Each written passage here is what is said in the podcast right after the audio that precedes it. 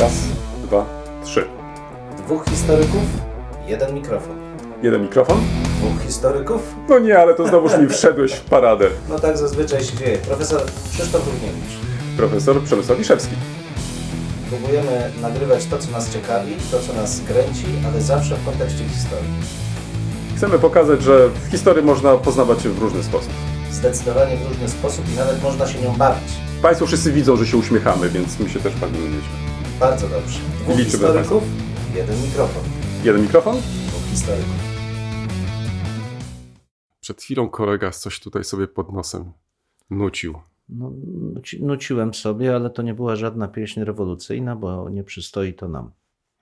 O, to tak, no, faktycznie, proszę Państwa, bo musimy się chyba też e, trochę wytłumaczyć. Dzisiaj nagrywamy o trochę innej porze. Wprawdzie to nie godzina 6 rano, ale dla niektórych to jednak godzina 9 to tak jak 6 rano. I tak nie wiem, czy będzie się kleić dzisiaj nasza Będzie rozmowa. się kleić. Kolega zresztą e, zrobił małą dywersję, muszę Państwu powiedzieć. Ponieważ Dywersję? tak, bo przekazał mi pierogi i ja teraz ciągle myślę o pierogach, zamiast myśleć o tym, o czym będziemy rozmawiać. To jest dywersja. Tak, ponieważ kolega przychodzi na te nagrania w, przed pierogami albo po pierogach i sam już nie wiem, czy zjadł, czy nie padnie, czy wytrzyma. O, Także o, o. Ja wytrzymam. To porównując nasze gabaryty, to ja dłużej wytrzymam. No dobrze, to ja już nie będę z Tobą polemizować. Mamy kilka tematów, y, które chcieliśmy y, podjąć. Zaczynamy jak zwykle i chyba tradycyjnie. Tu chyba powinna paść jakaś reklama krótka. Może nawet wymyślimy sobie jakąś reklamę.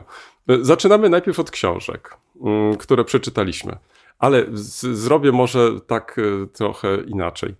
Czy kolega y, sięgnął po jakieś książki w tym tygodniu, takie, które uważa, że warto y, na antenie wymienić, podzielić się nimi i tak dalej? No to- jest tak wiele pułapek w tym jednym prostym zdaniu, proszę Państwa, że zwróćcie uwagę, że po pierwsze zapytał się, czy przeczytałem jakieś książki. Nie, czy sięgnąłeś po taką czy inną książkę?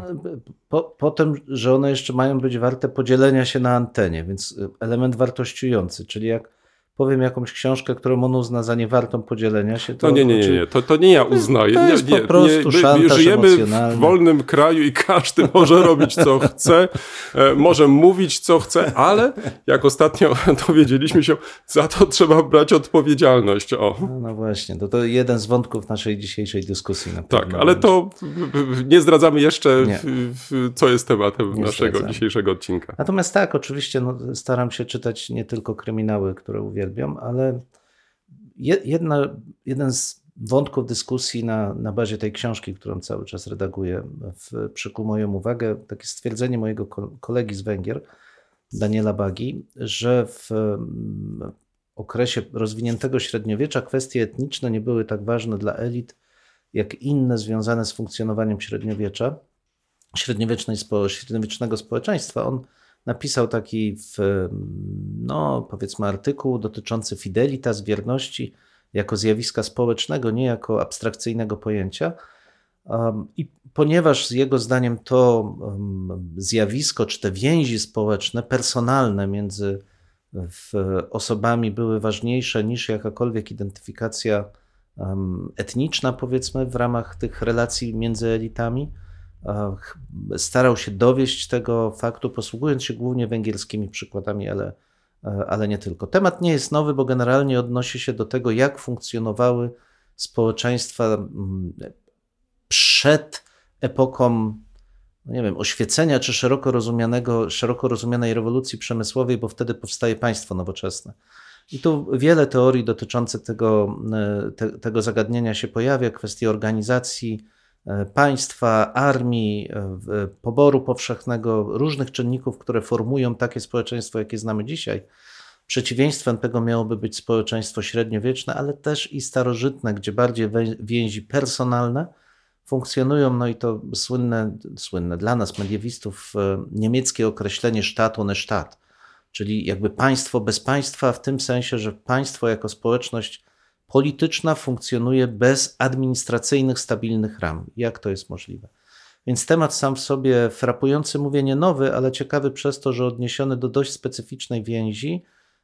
W średniowieczu znamy takie relacje, się nazywa amicitia. Tutaj mamy bardzo podobną, bardzo podobną relację, ale to oczywiście przenosi nas także na grunt współczesny, co może nie jest takie oczywiste, ale jeśli spojrzymy na to, jak realizują się mechanizmy władzy, to te więzi czysto administracyjne zdarza im się głęboko odchodzić od nich wielu rządzącym i wtedy pojawia się pytanie, czy jeszcze mamy do czynienia z państwem prawa między innymi. No ale to jest właśnie ten aspekt dyskusji, gdzie, który gdzieś tam może i dzisiaj nam powróci. To kiedy książka ma się ukazać, bo w, w, przewija się ten wątek już przez kolejne nasze spotkanie. Myślę, że ciekawość.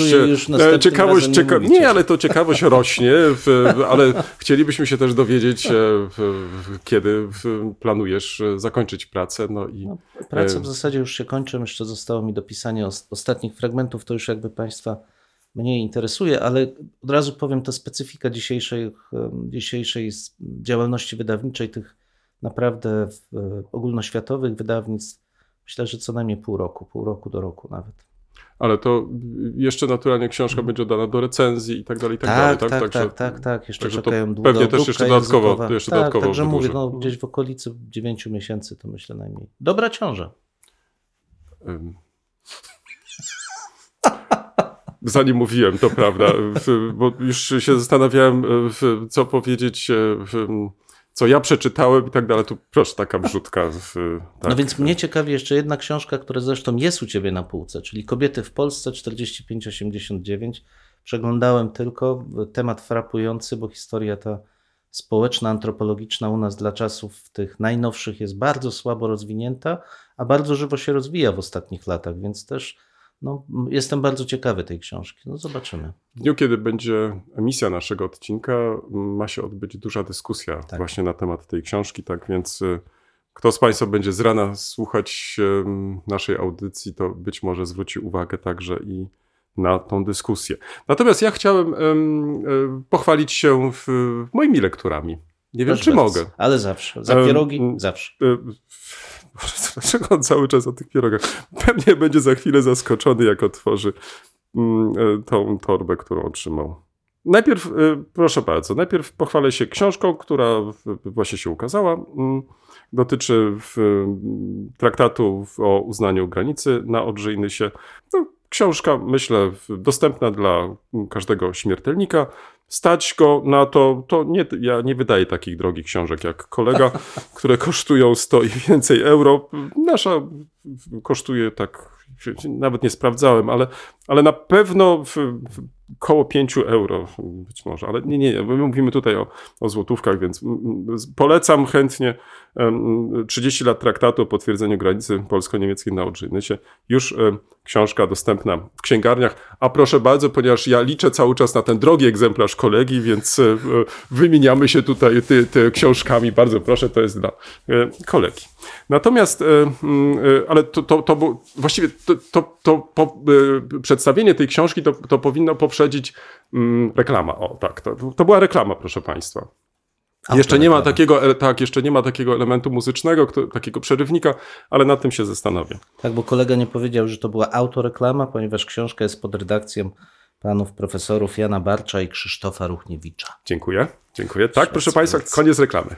E, tak, możemy przejść już do właściwej części. Mianowicie otrzymałem e, książkę, na którą długo czekałem, muszę powiedzieć, e, ale z różnych powodów e, hmm, zapominałem o tym, e, wracałem, zapominałem, aż w końcu uwziąłem się, nie, teraz muszę faktycznie mm, tą książkę zdobyć. Mianowicie chodzi o książkę Petry Weber, Getrennt und doch vereint Deutsch, Deutsche Geschichte. E, i tutaj padają daty 45, 89, 90, czyli tak, podzieleni, a jednak połączeni, E, niemiecko-niemiecka historia i tutaj te daty, o których wspomniałem, 45, 89, 89, 90. Dlaczego o tej książce wspominam i dlaczego ona jest taka ważna? Przed wielu lat, ja nie wiem, czy sobie przypominasz, e, takiego niemieckiego historyka e, Christofa Klesmana, przed laty wydał on pierwszą taką próbę zmierzenia się z, z niemiecko-niemiecką historią. To znaczy, żeby nie traktować historii niemieckiej po II wojnie światowej e, osobno, czyli po utworzeniu Republiki Federalnej Niemiec, e, dzieje Republiki Federalnej Niemiec, e, czy z drugiej strony też osobno NRD. Bo wydaje mi się, że z pozoru można byłoby sądzić, że to jest łatwa sprawa. No, no, no mamy właściwie dwa konkretne tematy, o nich dyskutujemy i tak dalej. Ale o wiele bardziej ambitną e, rzeczą jest e, zastanowić się, czy nie można byłoby jednak potraktować tej historii jako jedność i czy nie można byłoby się zastanowić, jakie elementy E, powodują, że można wspólnie traktować tą historię, czyli jako jedną historię Niemiec, chociaż dwóch państw niemieckich, e, bo myślę, że to też jest rzecz e, ważna. I po tej książce takiej pionierskiej Krzysztofa Klesmana, dwutomowej, gdzie on starał się pokazać, że tej historii powojennej Niemiec nie można traktować oddzielnie, to znaczy to jednak trzeba traktować jako całość, Różni później autorzy niemieccy, generalnie niemieccy, mierzyli się z tą problematyką. No i to im tak wychodziło, mniej lub lepiej. E, natomiast w ubiegłym roku Petra Weber przedstawiła e, ogromne dzieło, właśnie które mm, jest taką nową próbą spojrzenia na historię Niemiec powojennych w całym okresie, co też jest ciekawe, czyli nie zajęła się tylko jakąś e, konkretną epoką, e, jakimś kanclerzem czy jakimś tam pierwszym sekretarzem i starała się to jakoś tam zestawić, tylko po prostu e, zaproponowała nam teraz całościową historię e, Niemiec. Jestem tej książki bardzo ciekaw, jeszcze jej nie znam, tylko chcę ją anonsować, że jest to obszerna praca w ponad mhm. tysiąc stron, ale myślę, że lektura będzie pasjonująca, więc pozwolę sobie do tej książki być może od czasu do czasu wrócić. Ale nie wymieniam tej książki przypadkowo ponieważ być może Państwo zwrócili uwagę, w ostatnich e, miesiącach e, dowiadujemy się o dużej ilości takich niepokojących, otrzymujemy może inaczej, otrzymujemy niepokojące sygnały, co się dzieje w sąsiednich krajach, jeżeli chodzi o traktowanie historii i tak dalej, i tak. Na przykład to, co mnie zaskoczyło, było to, że teraz e, są podobno w Rosji jakieś próby wręcz penalizowania historyków, którzy próbują zestawiać systemy polityczne, to znaczy z jednej strony nazizm, a z drugiej strony y, komunizm. Muszę powiedzieć, że abstrahując już od tego, że generalnie jestem przeciwny temu, żeby te, tego rodzaju zestawienia, porównania penalizować, bo, bo dla mnie to, to jest mimo wszystko jakoś trudno to zrozumieć, tym bardziej, że jest to jedna z podstawowych naszych metod badawczych, y, porównywanie to jednak wydaje mi się, że mm, chęć zestawiania, porównywania, ja nie mówię tutaj bagatelizowania, czy też na, stawiania na jednej płaszczyźnie, tylko pokazywania pewnej specyfiki jest po prostu czymś oczywistym. Y, I nie, nie potrafię do końca zrozumieć, jak jest możliwe, że można penalizować, można to ścigać, e, że można po prostu wręcz zamykać historyków, jeżeli e, takimi tematami, czy podejmują takie e, próby wyjaśnienia przeszłości.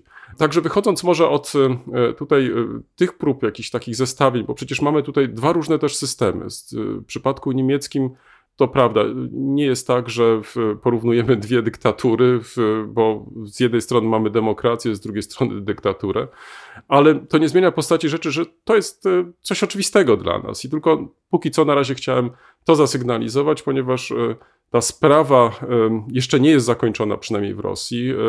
Trwa dyskusja ale prawdopodobnie skończy się tym, że jednak e, takie dodatkowe paragrafy pewnie zostaną opracowane, co będzie znacząco utrudniać e, pracę nie tylko historyków e, w Rosji, ale kto wie, być może także i za granicą, bo za chwilę będę się zastanawiać, czy mogę na przykład mm, takich porównań dokonywać za granicą, no i czy na przykład, hmm, no nie wiem, czy nie idę za daleko, czy na przykład, y, jeżeli otrzymam zaproszenie od kolegów, na przykład y, rosyjskich, do wzięcia udziału w takiej czy innej konferencji, czy nie będę na granicy miał na przykład jakichś problemów. No trudno mi jest powiedzieć dzisiaj, ale jest to, wydaje mi się, bardzo duże y, ograniczenie, jeżeli chodzi o wolność badań i przy tej okazji chciałem o tym wspomnieć. No to jest generalnie chyba bardzo duży problem, z którym mierzymy się, wydaje mi się, już od kilku lat, bo wcale nie jest on nowy także w Polsce, mianowicie problem, na ile zdanie naukowca może sprawić, że ktoś poczuje się z różnych powodów zagrożony, urażony w, do tego stopnia, że może mu w, zarzucić wyrządzenie krzywdy poprzez samo ogłoszenie poglądów naukowych a tym samym zażądać satysfakcji przed sądem, bądź wręcz wycofania tych, tych twierdzeń, porzucenia całego wątku jakiejś refleksji, właśnie z tego względu, że to uraża uczucia bądź stoi w sprzeczności z czyimś światopoglądem. No i to jest dyskusja, która nie jest przecież nowa, bo mówiliśmy nawet w trakcie poprzedniego odcinka, że taki proceder damnatio memorie, czyli swoistego wypychania, zapominania, świadomego bądź wymuszonego zapominania, jest elementem politycznym znanym od starożytności. Jeżeli e, zwycięzcy chcą w jakiś sposób nie dopuścić do powrotu pewnych mm, ruchów społecznych czy e, poglądów politycznych, no to najzwyczajniej w świecie ograniczają obieg informacji, tną ten obieg informacji i e, mają nadzieję, że w ten sposób nie powróci to, czego się, czego się lękają. A tutaj dodatkowo jeszcze jakby w naszych, w naszych czasach robi to wrażenie na mnie kuriozalne, bo paradoksalnie, jeżeli tłamsimy racjonalną e, dyskusję, kiedy jest możliwy dyskurs, kiedy jest możliwa wymiana poglądów i wzajemne się przekonywanie, to jeśli to zabieramy, no to skazujemy się na emocje, na dyskurs, który i tak będzie trwał, tylko już nie będzie miał charakteru naukowego, a właśnie przemocowy.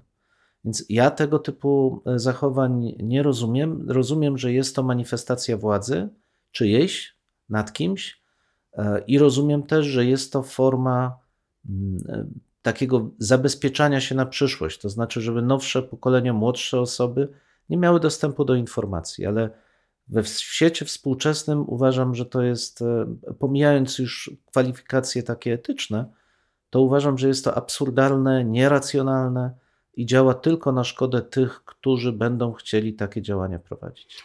Jednym z e, takich e, momentów, który też budzi duże emocje, to jest publikowanie takich czy innych książek, które przeszłości traktowano jako złowieszcze książki. To znaczy takie, które praktycznie służyły takiemu czy innemu reżimowi, żeby być taką może instrukcją nawet obsługi, to znaczy jak E, takie państwo ma funkcjonować.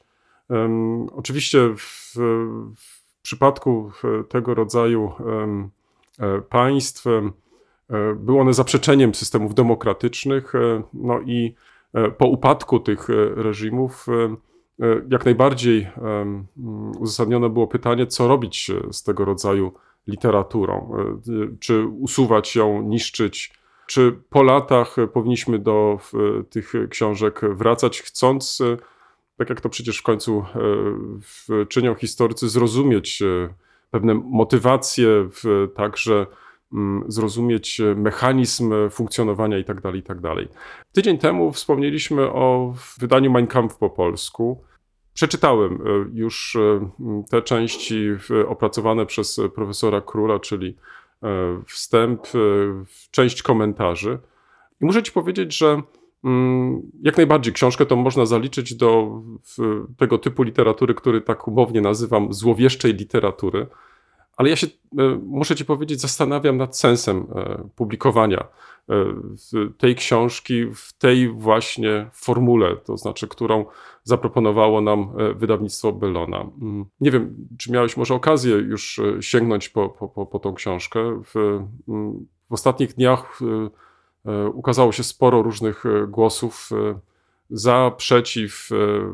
Może specjalnie dyskusja jako taka jeszcze się nie, nie odbyła, bo to zbyt nowa rzecz ale mm, przynajmniej po jakichś tam reakcjach e, e, takich czy innych dziennikarzy wiem, że są zainteresowani, ażeby na ten temat dyskutować. Ja szczerze tylko mów, zastanawiam się, nad czym mamy dyskutować, znaczy o czym mamy dyskutować, bo żeby też zwrócić na to uwagę, e, jeszcze, może, może jeszcze dodać tutaj do, do tego, że Gdyby to było naukowe wydanie, powiem w ten sposób, do którego przyzwyczaił nas Instytut Monachijski, to nie miałbym nic przeciwko temu. To, to, to faktycznie ja, jako historyk zajmujący się także y, tymi problemami, e, coś bym się dowiedział, to znaczy coś e, służyłoby to też mojej, mojej pracy. Natomiast e, to wydanie po polsku, muszę Ci powiedzieć, że, że jestem rozczarowany. To znaczy, Rozczarowany także i z tego powodu, że na przykład y, autor y, komentarza, wstępu, wspomniany przeze mnie profesor Król, mimo że miał ogromną szansę, żeby na przykład przybliżyć polskiemu czytelnikowi, e, jaka była recepcja y, Mein Kampf w Polsce, jakie podejmowano próby przetłumaczenia, dotarcia na przykład do takich czy innych materiałów, które po prostu nie znamy, bo to w końcu zawsze jest jakaś okazja, jeżeli przygotowujesz taki po prostu tekst. To muszę ci powiedzieć, że mm, sygnalizuje pewne tematy, pewne problemy, ale nie stawia tej kropki nad i. I, i z mojego punktu widzenia w, to oznacza w praktyce, że ja jednak muszę pójść do archiwów, że muszę na własną rękę szukać, szperać i tak dalej. I szczerze mówiąc, ta publikacja niewiele mi wnosi. A to, że jest po polsku, to też niewiele wnosi, ponieważ ja nie czytam e, Mein Kampf od początku do końca, bo tego no, po prostu nie da się czytać. A jeżeli już są potrzebne mi jakieś fragmenty, to czytam albo w oryginale i przecież bez problemu e, mogę je sobie przetłumaczyć, po co ma być mi potrzebna po prostu ta, mm, to polskie tłumaczenie. Dlatego przy okazji zastanawiam się też, jak to należy traktować. To znaczy, czy tu jednak e, to nie względy naukowe e, były e, decydujące, tylko po prostu jakiś interes wydawniczy, żeby no, wypełnić być może tą lukę w sposób tym razem już oficjalny, która dotąd jakoś tam, w, czy, czy którą można było zauważyć no, nie, no muszę ci powiedzieć, że, że mam ten dylemat, to znaczy, bo to dotyczy też oczywiście innych książek też, bo zwróć uwagę, że nie wiem, czy z takim zainteresowaniem sięgnęlibyśmy na przykład po książki Stalina, po książki Lenina, czy nawet Marksa, wątpię. Tym bardziej, że przynajmniej nic mi nie wiadomo, że były przygotowywane jakieś e, krytyczne wydania po polsku, e, żeby z tak dużym zainteresowaniem historycy sięgali, na przykład, e, może nie tyle sięgali, co po prostu zastanawiali się, czy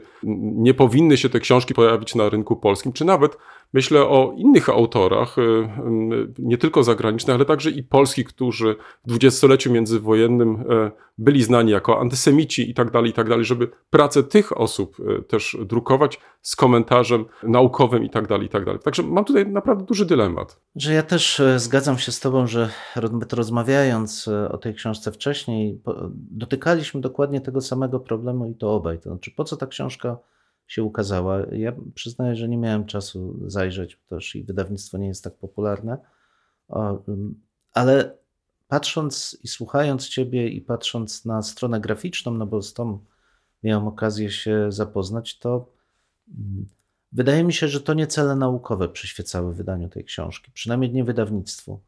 Gdybyśmy myśleli o celach stricte naukowych, to wystarczyłoby dokonanie tłumaczenia i wydanie tego wydania monachijskiego, bo e, trudno mi sobie ewentualnym wstępem polskim, bo to, to miałoby sens. Tamto wydanie jest naprawdę wysokiej klasy, zyskało powszechną aprobatę właśnie ze względu na to, że było wydaniem źródła historycznego, bardzo pieczołowicie dokonanym. Polskie tłumaczenie w, opatrzone tym samym aparatem krytycznym z polskim wstępem, moim zdaniem, byłoby wystarczające i byłoby wydaniem naukowym, podkreślmy. Natomiast e, to, które otrzymaliśmy z krzyczącą czerwoną okładką, ze specyficznym liternictwem, wpisuje się niestety w pewną strategię wydawnictwa, e, które publikuje bardzo nienaukowe książki, czasami wręcz ośmieszające to wydawnictwo, właśnie ze względu, no, o tym całym kompleksie turbosłowiańskim tylko napomknę, e, właśnie ze względów komercyjnych. I to wpisuje się moim zdaniem w jeszcze jeden ciąg takich mm, działań, które obserwujemy w ogóle w naszej kulturze. To znaczy, że zbrodnia fascynuje i trzecia Rzesza też fascynuje popkulturę. Eleganckie mundury,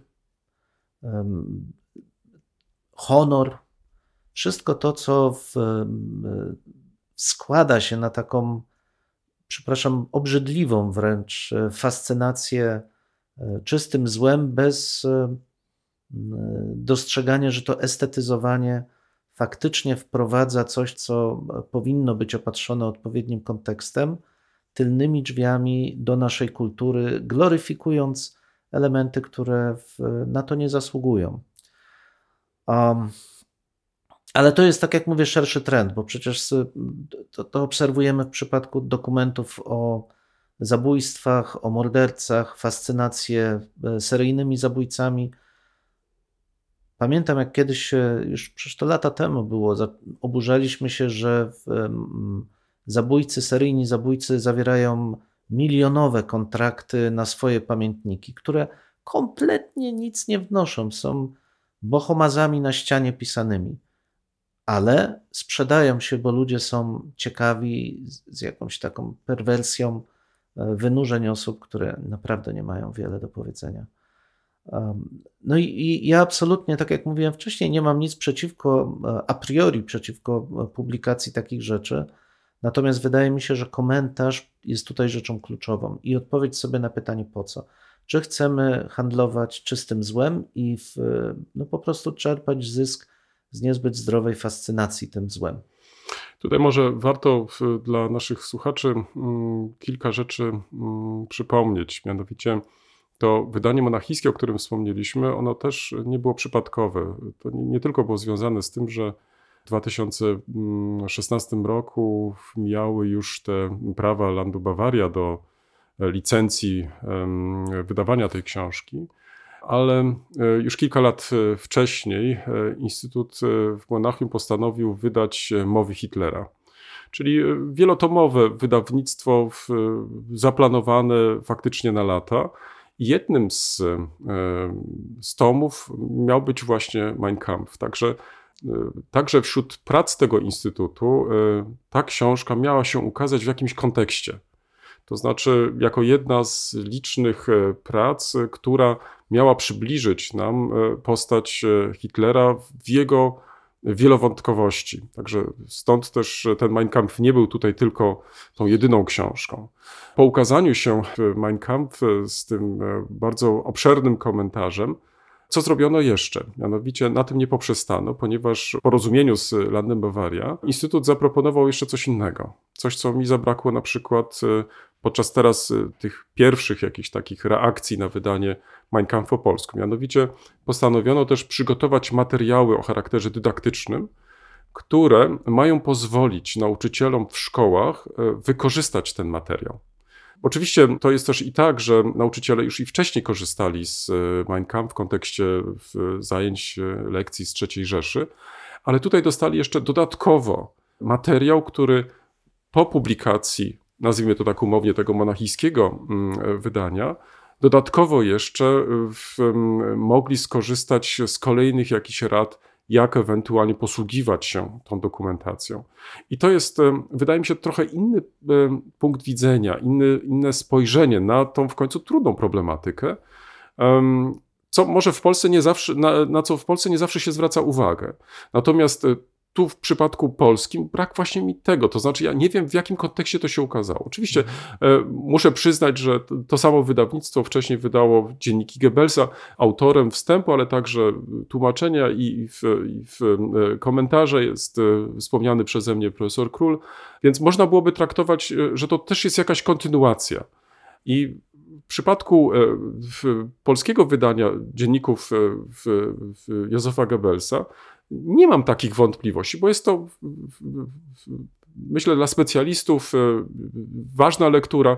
Dobrze się stało, że też się ukazało po polsku, bo jest to też wielotomowa rzecz, dotąd we fragmentach i tak dalej. Ale te, te dzienniki można czytać. No, to znaczy, sięgniesz po tą książkę i, i faktycznie przewracasz te karty i, i w, jesteś zainteresowany, co dalej.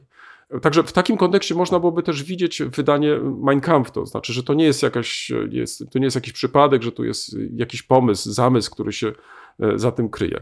Ale ja właśnie cały czas się zastanawiam, czy, czy to było konieczne, czy to było potrzebne, e, czy jednak, e, tak jak słusznie zauważyłeś, nie warto było poprzedzić monachijskiego wydania polskim wstępem, właśnie zwracając uwagę na te polskie wątki, które zabrakły polskim jednak wydaniu. I stąd też jest to moje takie rozczarowanie. Ale jeszcze na jedną rzecz chcę Ci zwrócić uwagę. To, co utrudnia recepcję tego polskiego wydania.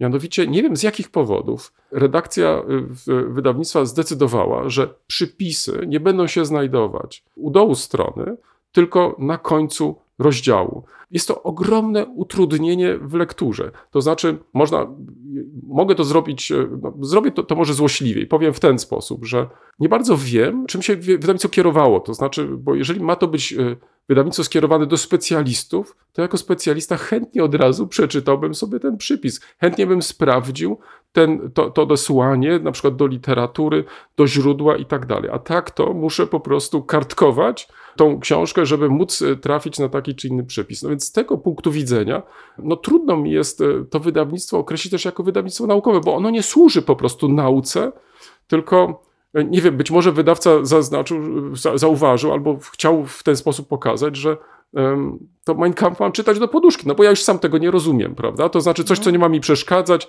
ma być to jakiś tam potok, jakiś tam powiedzmy sobie, no nie wiem, taka czy inna myśl, no, no, no, no, szczerze mówiąc, nie wiem po prostu. Czy jest to jeszcze jedna wskazówka, że to nie jest publikacja przez wydawcę? Nie, nie mówię o redaktorze, o wydawcy naukowym, ale przez wydawnictwo pomyślana jako książka naukowa, jako źródło historyczne, bo co jeszcze raz podkreślimy, ja, ja, ja nie mam nic przeciwko wydaniu po polsku, żeby to było jasne. To wydaje mi się, że w przypadku e, języka niemieckiego jest to już duży problem, w, jeżeli jakaś publikacja jest wyłącznie w języku niemieckim, ze względu na to, że no, znajomość tego języka jest coraz słabsza i dotyczy to zarówno nauczycieli, a już nie mówiąc o dzieciach, ale dotyczy to też studentów. Więc z tego punktu widzenia takiego dydaktycznego uznałbym, że nie stało się źle. Także dlatego, że jak przynajmniej pamiętam tą wersję niemiecką, to jest to strasznie nudne. Znaczy jest napisane nieporadnie, nudne i być może wręcz odczarowuje trochę tych, którzy sądzą, że jest to książka pełna jakichś nie, niebywale interesujących, z dreszczem emocji czytanych wypowiedzi. Tak nie jest, od razu Państwa uprzedzę. To, to jest raczej cierpienie czytania tych wywodów, także logiczne, ale natomiast to, co podałeś, no to jednoznacznie wskazuje, że tak, jest to wydanie z myślą o takim czytelniku, który kupi to właśnie z dreszczem emocji którego wątek naukowy kompletnie albo w niewielkim stopniu interesuje, albo kompletnie nie interesuje. Nawet jest to wbrew naszemu rzemiosłu, bo w przypadku instrukcji wydawniczych dla źródeł historycznych to jest abecadło, że przypisy powinny znajdować się bezpośrednio pod tekstem. Co więcej, powinny to być przypisy zarówno wskazujące na rozmaite odmiany tekstu, co zdarza się i dotyczy też różnych wydawnictw, także drukowanych, jak i przypisy rzeczowe, identyfikujące, określające konteksty, wszystko to, co składa się na prawdziwe wydanie naukowe. Więc jeśli to się przenosi wstecz, to właśnie na koniec książki czy rozdziału, no to właśnie po to, żeby nie męczyć czytelnika. To znaczy zakłada się, że czytelnikiem nie będzie specjalista. No i wielka szkoda, bo mówię, to jak nie mam nic absolutnie przeciwko publikowaniu książek w ogóle i za chwilę powiem dlaczego, tak uważam, że takie mm, żerowanie na fascynacji złem e, jest szkodliwe najzwyczajniej w świecie.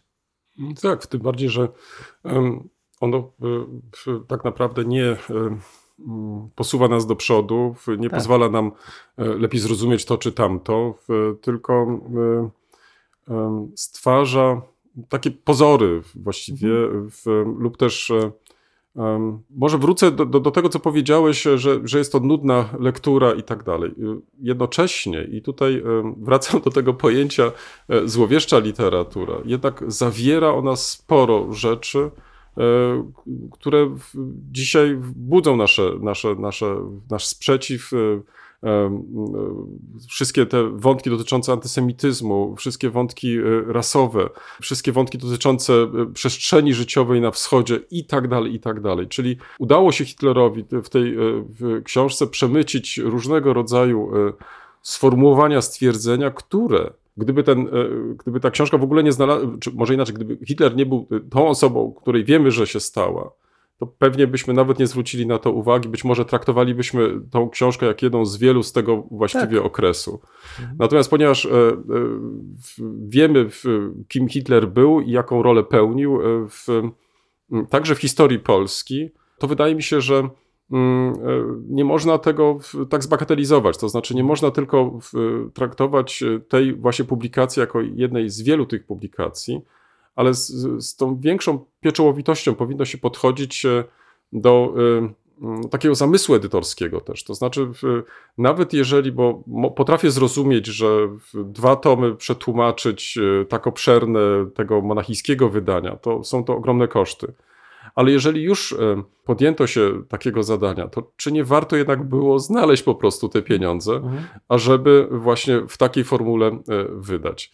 Tłumaczenia w, w, także we wstępie w, od autorskie, no jakoś mnie nie przekonują, muszę powiedzieć. To znaczy, autor zostawia nam jako czytelnikom też ten niedosyt, ale z drugiej strony też zwraca uwagę, że osoby, które są bardziej zainteresowane e, bardziej pogłębionym komentarzem, mogą sięgnąć do wydawnictwa monachijskiego. No, to szczerze mówiąc, e, e, nie jest to dla mnie satysfakcjonujące. E, I stawia, jeszcze raz wracam do tego, stawia e, to całe wydawnictwo i ten cały zamysł pod znakiem zapytania.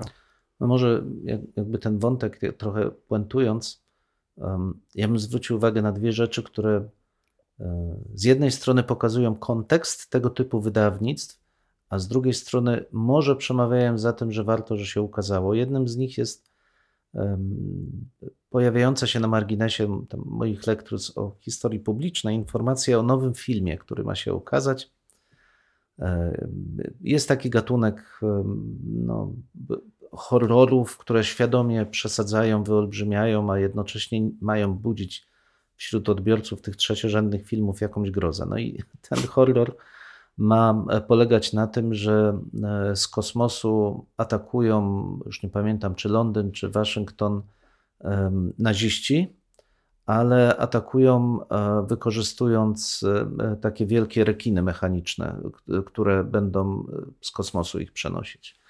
I mówię o tym dlaczego, że, w, że, że hitleryzm generalnie e, ten zbrodniczy ustrój stał się elementem popkultury.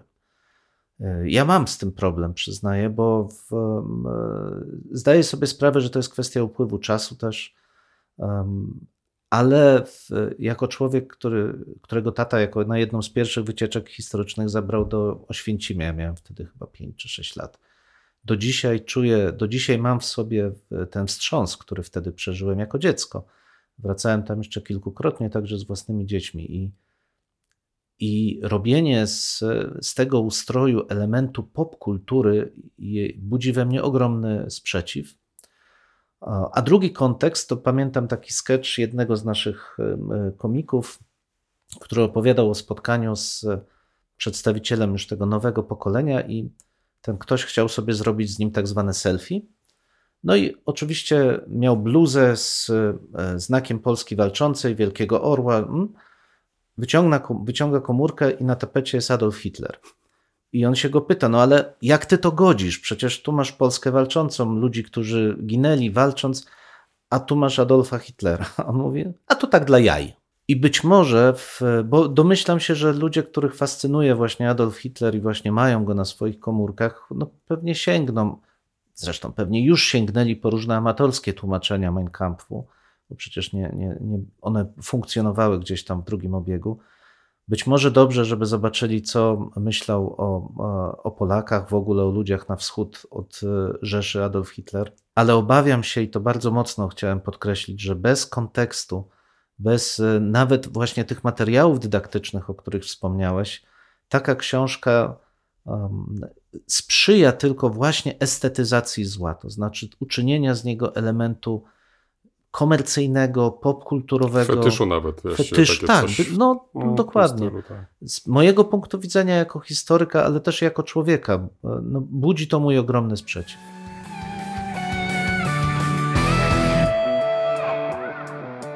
W tym miejscu stawiamy kropkę lub też jak to woli, kropkę nad nim. No, mamy nadzieję, że to nie jest koniec, że to jest początek Waszej dyskusji. Mam nadzieję, że Was zaciekawi. Prosimy o komentowanie naszych zmagań z historią. Poniżej zdjęcia jest wystarczająco dużo miejsca. Pamiętajcie, nie regulujcie odbiorników. No, my naprawdę tak brzmimy. E, tak, chociaż być może czasami e, może trzeba ściszyć. No może czasami ten nasz rekord by się przydało wyciąć nawet. Dwóch historyków, Jeden mikrofon. jeden mikrofon. Historia. I do usłyszenia Państwa. Do usłyszenia.